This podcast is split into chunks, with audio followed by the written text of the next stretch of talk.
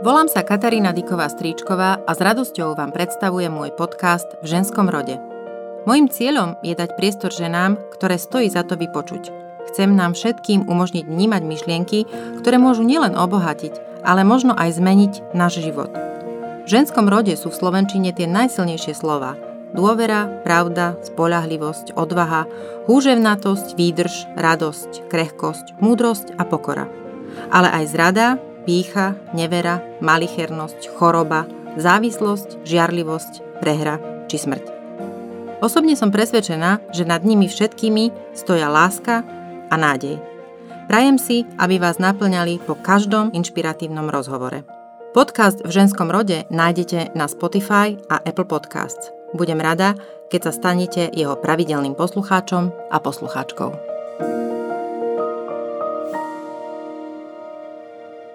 Dnes sa rozprávam s Evou Borušovičovou, ktorá hovorí, že Ja som vlastne si uvedomila, že možno preto um, to nejako funguje tie texty viac, ako som staršia a staršia, že som sa prestala hábiť za to, kto som. Evu vnímam už mnoho rokov ako vynikajúcu filmovú a divadelnú režisérku a spisovateľku. S talentom zachytiť to, čo si myslíme a cítime, ale nevieme to presne pomenovať. Napriek tomu, že sme mali mnoho spoločných priateľov a známych, osobne nás spojila až jej dcera Stella, ktorá sa Eve narodila pred tromi rokmi. Vtedy sa Eva namiesto divadelných dosiek, scenárov a filmových klapiek musela znovu preorientovať – na plienky, detské choroby, prebdené noci a nekonečné dojčenie. Okrem iného aj na verejnosti. Malej Stele tak vďačím za jednu z najbližších ženských duší v mojom živote. V ženskom rode dnes nie len o nádeji a láske, ale aj o neočakávaných daroch, ženskej schopnosti čakať či o dôležitosti rituálov. Pred týmto rozhovorom som rozmýšľala o tom, že koľko sa my dve poznáme a nebola som si celkom istá. A, a zdá, sa mi to, zdá sa mi to viac, ako to kalendárovo vychádza. A, a pravda je, že ťa vnímam o, intimnejšie, cítim sa tak, ako keď chodí človek lekárovi a začne tomu lekárovi niečo vysvetľovať, lebo však teraz to nedávno ho videl a ten lekár sa na ňo pozera a netuší okom, že kto ten pacient je. Mám pocit, že ťa poznám celý život, lebo som ťa dlho čítala a mala som pocit, že presne viem, ty vieš, ty ma musíš poznať, lebo, lebo rozprávaš to, čo ja cítim.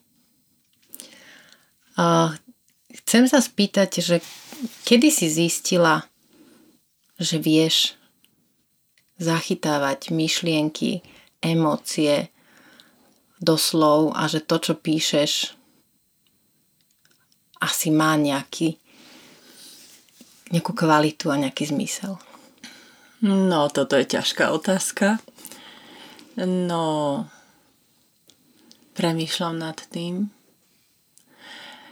Mm, ono asi je podľa mňa dôležité pre každého autora, pre každého človeka, ktorý snaží sa niečo zo seba dávať a je úplne jedno, či sú to slova, alebo pesničky, alebo filmy, alebo divadlo, alebo e, vystrúhaná lavička z dreva. Taká tá odozva ľudská, taká tá nejaká prirodzená ľudí, ktorí ho nepoznajú, nemajú ho radi, ale proste e, zareagujú na to, čo urobil. No a toto mám pocit, že sa mi vlastne prvýkrát stalo tak intenzívnejšie, keď som e, nakrútila film Modré z neba. A teda to už bolo dosť dávno. Milovala som to. A, a, a to bol taký zvláštny film, lebo lebo ja som bola úplne mladá, veľmi ťažko sa to nakrúcalo v tom zmysle, Koľko že... mala rokov? 26, keď som to nakrúcala. Okolo mňa bol štáb plný ľudí, ktorí mi občas hovorili tú vetu, že no ja robím filmy 20 rokov a toto ešte odo mňa nikto nechcel. A bolo to celé také uh, také viac o nejakom takom nejakom vnútornom presvedčení a odvahe, než o nejakej istote, že to bude mať nejakých divákov a nejakú odozvu.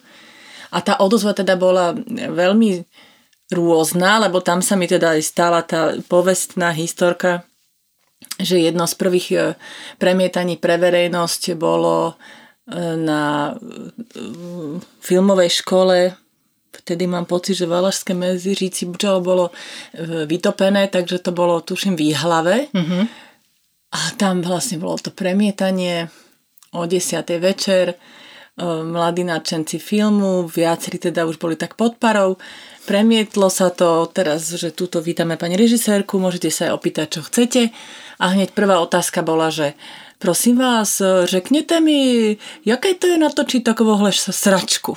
No a vlastne ja som tam tedy tak sedela a hovorila som si, tak už horšie sa mi nič nemôže stať a teda som to nejako uhrala, potom sa tí diváci medzi sebou pohádali, pobili, potom mi tam všetci nalievali z ľútosti, ľutovali a tak, no a vlastne toto bolo jeden druh reakcií, ale mala som aj strašne také osobné reakcie od ľudí, ktorých som nepoznala.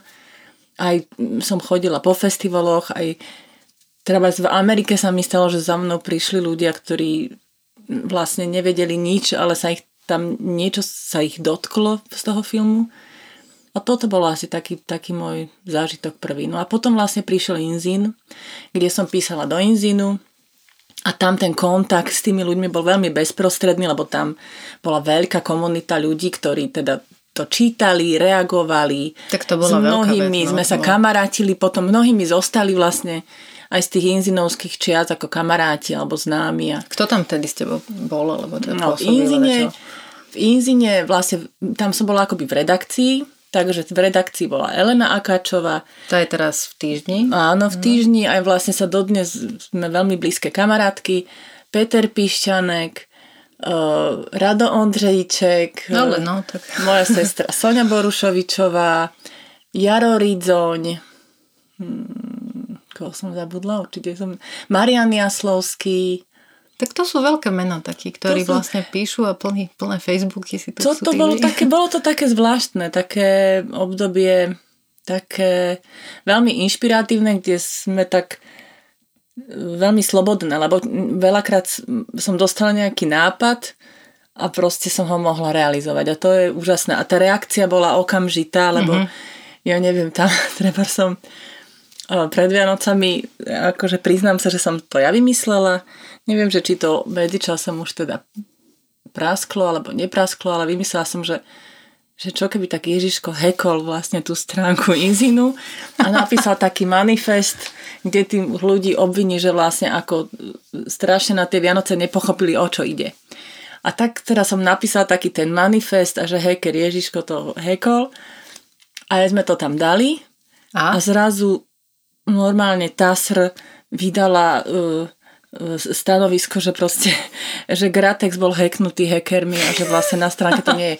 A trvalo 3 dní, kým sa vysvetlilo, že to je vlastne len taký náš vlastne uh, marketingový prejav, ťah. Áno, prejav nejakého nášho kreatívneho myslenia a tak. Takže toto, toto boli asi také obdobia, ktoré ma ovplyvnili Uh, hoci teda aj predtým boli zaujímavé veci, lebo počas uh, štúdia na scenaristike tam sme písali aj s, Barborou Kardošovou napríklad scenáre od kuka do kuka.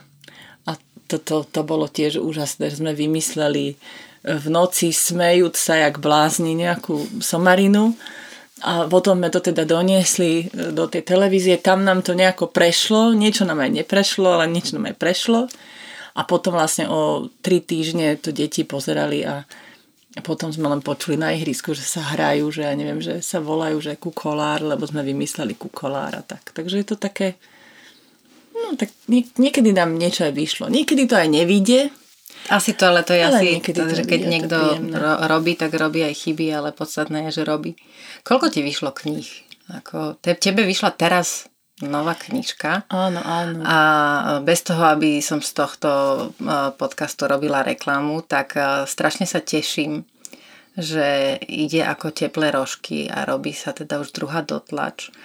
A reakcie, ktoré som si teda čítala, nielen oficiálne recenzie, ktoré boli publikované v médiách, ale veľmi veľa ľudí som si dala tú námahu, že som prešla, prešla teda sociálne siete a hľadala som a Úprimne povedané, nenašla som žiadnu reakciu, ktorá by bola o, o tom, že, je to, že sú tie texty priemerné. Všetky reakcie mm-hmm. boli desiatky. Boli reakcie ľudí, ktorí ďakovali za to, že hovoríš veci ktoré sami nevedia povedať. Že ich teda nejako cítia, prežívajú, ale že vlastne dostali podobu až v tom, čo si ty napísala. Aký je to pocit, keď si toto prečítaš alebo keď ti to niekto povie? No je to veľmi príjemné, lebo ja som, priznám sa, že keď som to skladala, lebo tá kniha vlastne výberom z textov, ktoré vznikali niekoľko rokov, takže je to takéto inteligentnejšie, čo som napísala, to menej inteligentné som nechala v počítači, ale aj tak som si nebola úplne istá, že či to niekoho bude zaujímať. Takže ja sa veľmi teším, že to nejako zarezonovalo, je také hlúpe slovo, ale proste, že to nejako vzbudilo nejakú odozvu a, a mám pocit, že niečo v nich je také, že sa, že sa naťahuje taká nitka medzi tými ľuďmi, ktorí si nejako môžu porozumieť alebo majú nejaké podobné vnímanie alebo cítenie sveta alebo nejaké podobné hodnoty zdieľajú. Že ich to tak spája? Hej, mne sa taký... stalo, mňa vlastne mm. podobnú knihu som vydala pred mm, deviatimi rokmi a volalo sa Urobíme všetko, čo sa dá a tam je práve To je môj manifest, týchto... to je knižka, ktorú mám v kabelke. Ja sa, ja sa musím priznať, že ja som teda do plaviek Samozrejme som teda hrdou majiteľkou, ale knižka má pevnú väzbu. Ja som z toho strašne nešťastná, lebo ja som človek, ktorý potrebuje do kabelky ten paperback a práve tá prvá uh, urobíme no, no. všetko, čo sa dá, je u mňa taká ožužlaná rožky, uh, rožky to a, také, že, a to je knižka, ktorú kedykoľvek, kdekoľvek, na akejkoľvek strane otvorím, tak mi stačí si prečítať zo 2-3 odstavce a už sa tak akože nadýchnem a hovorím si, že tak je to trošku akože hneď sa cítim lepšie. Mne jedna uh, taká známa, ináč tiež píšuca autorka povedala, že ona z toho urobíme všetko, čo sa dá z tej knihy, že si veští Mm. No lebo vlastne tarotových kariet je 78, ale urobíme všetko, čo sa dá, tam je tuším tých poviedok 100, takže mm. otvorí na ľubovoľnej, ľubovoľnej strane a vie, že teda akože čo ju dnes čaká, alebo ako to má vyriešiť, alebo čo. Takže to je také príjemné. A tie ožužlané knihy teda sú úplne najpríjemnejšie.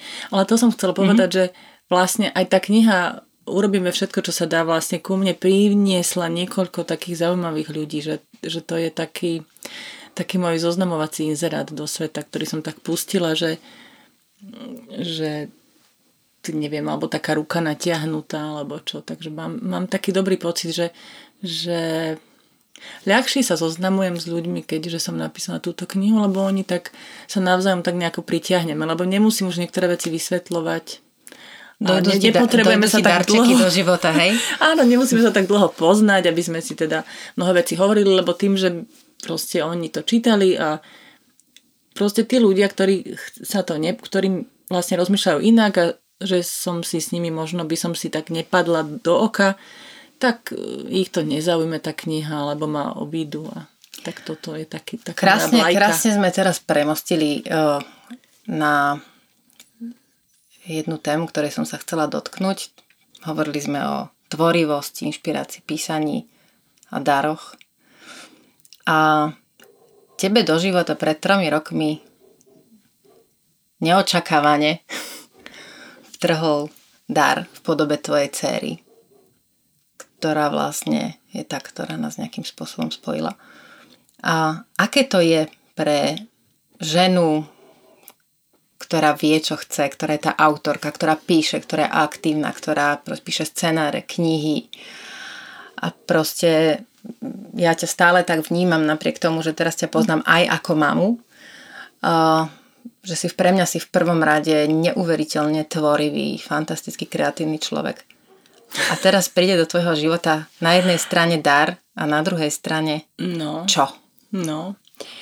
Uh, stále to vnímam ako obrovský dar, pretože už len to, že vlastne sa narodila, že proste Prepač, musím sa spýtať, 40... alebo teda objasni, že koľko si mala Áno, no, rokov. no proste, no? že 44-ročná žena otehotnie napriek tomu, že nechce, alebo teda, že e, sa so svojím e, rovnako starým mužom správa zodpovedne je taký zvláštny úkaz.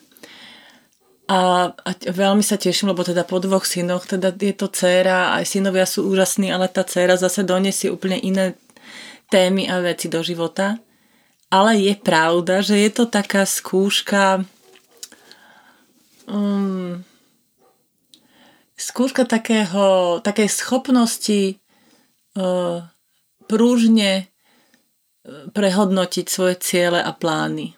A uvedomiť si, že niektoré veci naozaj netreba plánovať, treba ich brať tak, ako sú, treba brať to, čo je teraz a povedať si, že to, čo má byť, to bude, aj keď to bude neskôr. Čiže Dosť, je to také čakanie aj trochu? Je to, také, je to skôr také splývanie, alebo mm-hmm. čakanie nie, lebo to keď máte troročné dieťa, tak e, veľa sa toho nedá načakať. To človek skôr stále musí byť v strehu, že kedy, e, kedy ten vzdor sa zase objaví a ako to ustať dôstojne. Ale je to skôr také, také uvedomenie si, o tom, ako ten život plinie a ne, nevzdorovanie tomu životu, ale skôr také surfovanie na jeho vlnách. Že niektoré veci som musela odložiť, niektoré veci som si povedala, že až tak mi na nich nezáleží. Povedala som si o mnohých veciach, že priority sú takéto, môžem urobiť toto a nemôžem toto.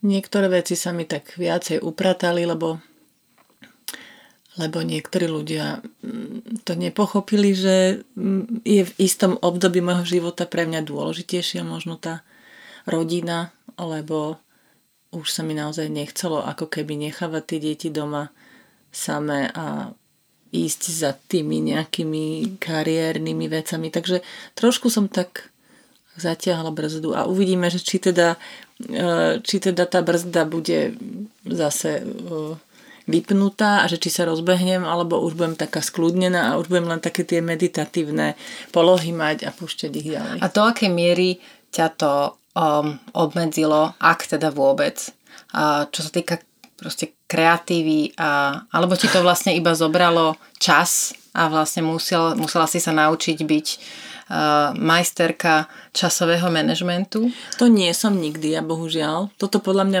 človek je majstrom manažmentu alebo nie je, lebo sa tak zrodí a proste má ten talent. Ja toto bohužiaľ nemám, takže ja podľa mňa na to, koľko mám detí, nie som až taká schopná manažerka. No ale na druhej strane, e, povedzme si, ty píšeš e, pravidelne a veľa, musíš písať, píšeš pre denník SME, píšeš, pre Madame Evu. No, A nepochybne, píšeš aj do šuflíka, alebo píšeš, no, alebo jasne. scenáre, Hej. alebo čo. No, takže to znamená, že ty píšeš a takže teda nehovorme, že nie si ten manažer času, pretože mm. niekde, na nie, niekde to musíš ten čas Tak uh, niektoré veci, alebo nie, niektoré veci, ktoré sa dajú urobiť uh, v, v takom pozdržanom čase, alebo si to, sa to dá odložiť, tak tie robím naďalej. Ale napríklad dosť sa ja cítim byť aj režisér napríklad režirovať film som sa neodvážila už roky, lebo proste to, to, je, to je tak aj fyzicky, aj psychicky, aj časovo náročné, že to sa proste strašne ťažké urobiť,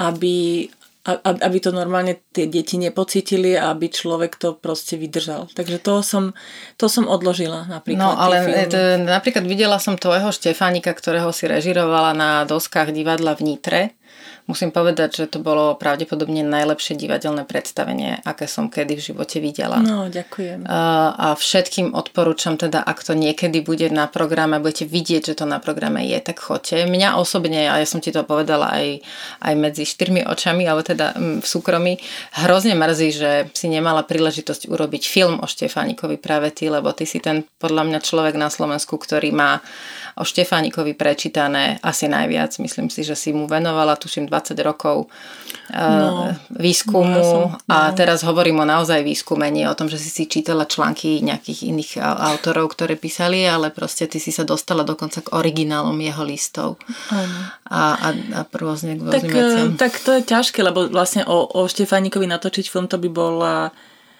to je podľa mňa sen každého, ale je to taký sen na hranici neuskutočniteľnosti už len kvôli rozpočtu, ktorý by bol neuveriteľný, keďže Štefánik žil ťažko filmovateľný život, keďže bol aj na Mont Blancu, aj na Tahiti, aj vo Francúzsku, aj na Sibíri. Taká hollywoodská produkcia by to zvládla asi. Áno, áno.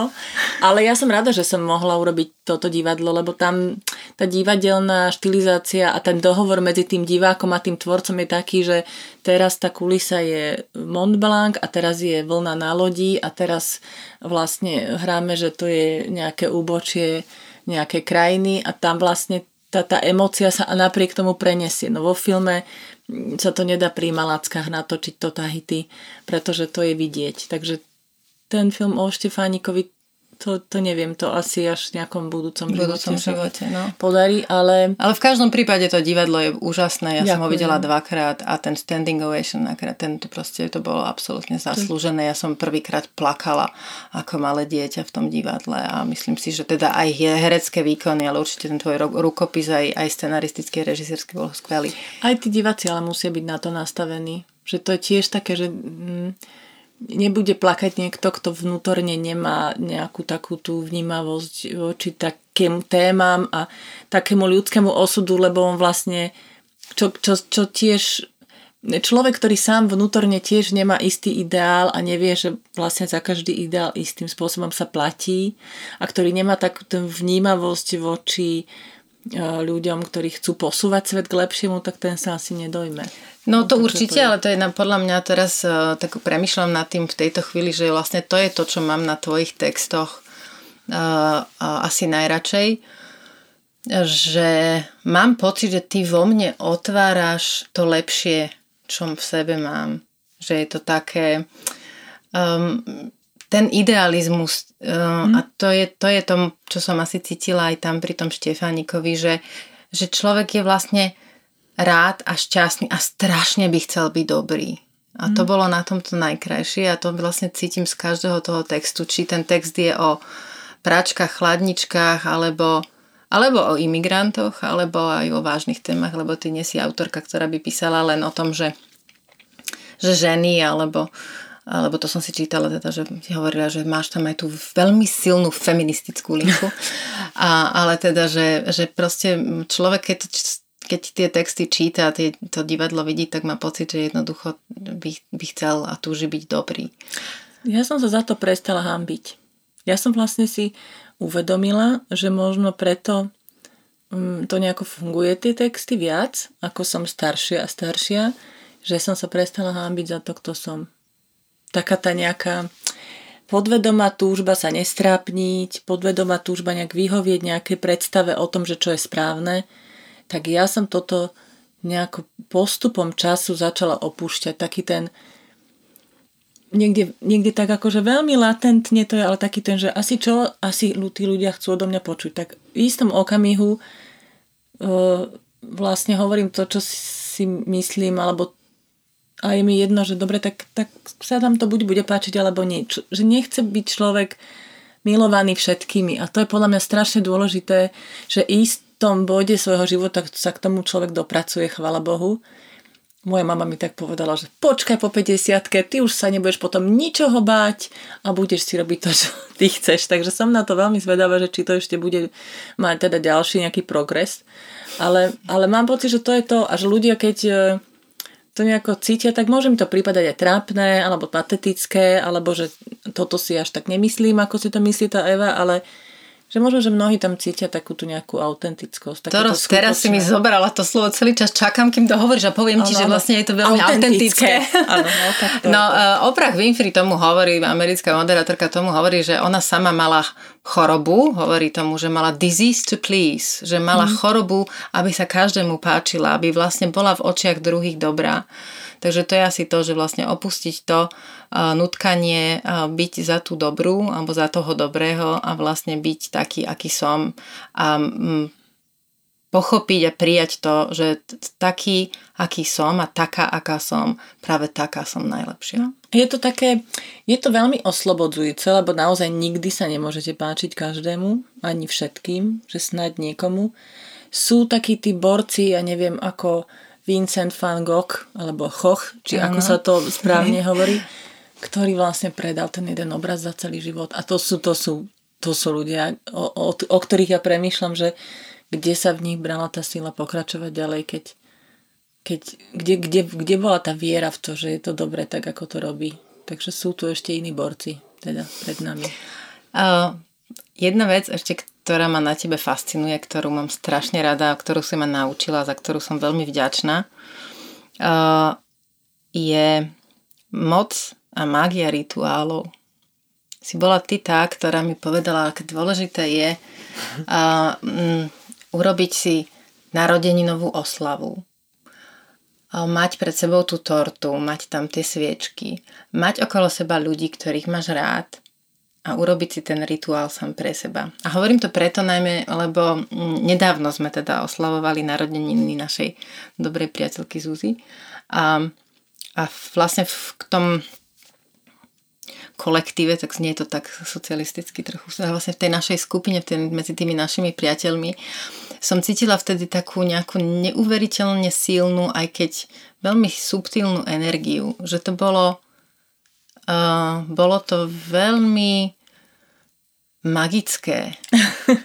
ja som o rituáloch písala dokonca dizertačnú prácu. No a to som chcela povedať, že, že uh, chcela by som ti dať príležitosť teraz, lebo si myslím, že podľa toho, koľko ľudí to bude počúvať, ale časom určite, že vlastne prečo by sme mali robiť tie rituály.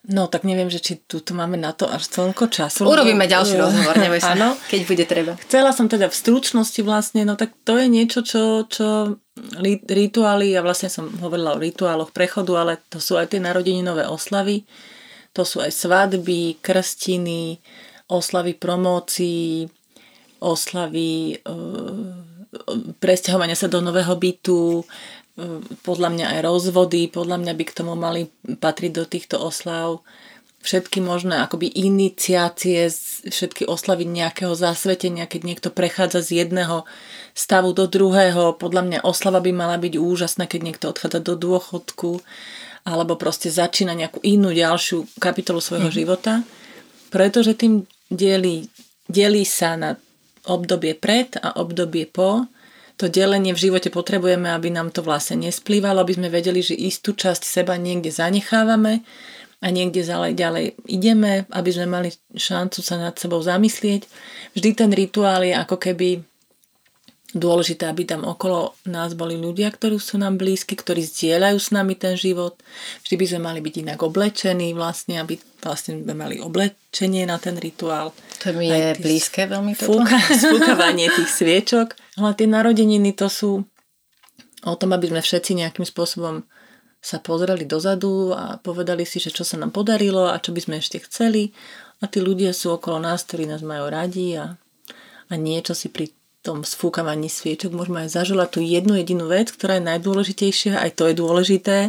Vlastne povedať si, že toto teraz je pre mňa to najväčšie želanie a toto chcem a, a, a podľa mňa aj tá, tá naše podvedomie potrebuje to sformulovať, že áno, toto by som mm-hmm. teraz najviac chcel a všetci okolo síce nevedia, čo sme si želali, ale prajú nám, aby sa nám to splnilo a to všetko je také... Čiže tá pozitívna energia tam zafunguje. Áno, áno. A... Ono je to také strašne sprofanované, lebo to tak akože už sa dostávame do tej mm, ezoterickej sféry, ale niektoré veci fungujú napriek tomu, že im nerozumieme.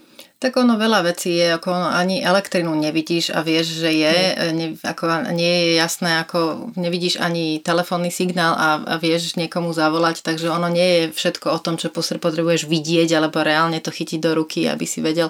Konec koncov tak bol ten bol, Bolek Polivka to veľmi pekne povedal vo filme, nebudem to teda parafrazovať, aby som nebola vulgárna, ale ten hovoril pri, pri tom, že či niečo potrebuješ vidieť, aby si vedel, že to niekto má.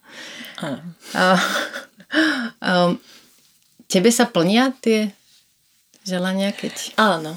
Mne sa plnia, ale s tým dôvedkom, že vždy neskôr, než som si ich prijala. Je to tak, mám taký 5, 10, 15 ročný vždy taký, taký ten zotrvačný Aha, toho ale želania. príde to, hej? Áno, mne sa strašne veľa vecí mhm. splnilo. Ja aj vlastne som veľmi, vlastne aj tá celá, cena prišla teda tak o tých 10 rokov neskôr, než teda som to tak e, sa na to sústreďovala, ale proste mám asi taký ten naozaj ten ezoterický zotrvačník, alebo možno, že proste som potrebovala byť aj ja nejaká zrelšia ešte na niektoré veci, aby som ich e, nejako inak zvládla. Možno, že to moje ego, keby sa mi vlastne plnilo všetko hneď, keď si to zaprajem, tak e, by to celkom zle znášalo, bola by som asi hnusnejšia. Máš nejaké sny, ktoré také, to si aj sama hovorí, že sú teoreticky zrealizovateľné, ktoré máš a veríš, že výjdu. No, Nemusíš ich hovoriť. Máš. Áno, jasné. Mám. A na záver by som sa ťa chcela spýtať, keby si hovorila so sebou, keď si stála po vysokej škole na tom prahu toho profesionálneho, kreatívneho života. Alebo čo by si si povedala, aby, aby si teda v niektorých situáciách, ktoré si žila, mala taký menší sve, sveta bôľ, alebo proste brala ich trošku uh, menej Neboj ťažko, sa, tragicky. všetko dobre dopadne, by som si povedala. Áno, neboj sa, všetko dobre dopadne.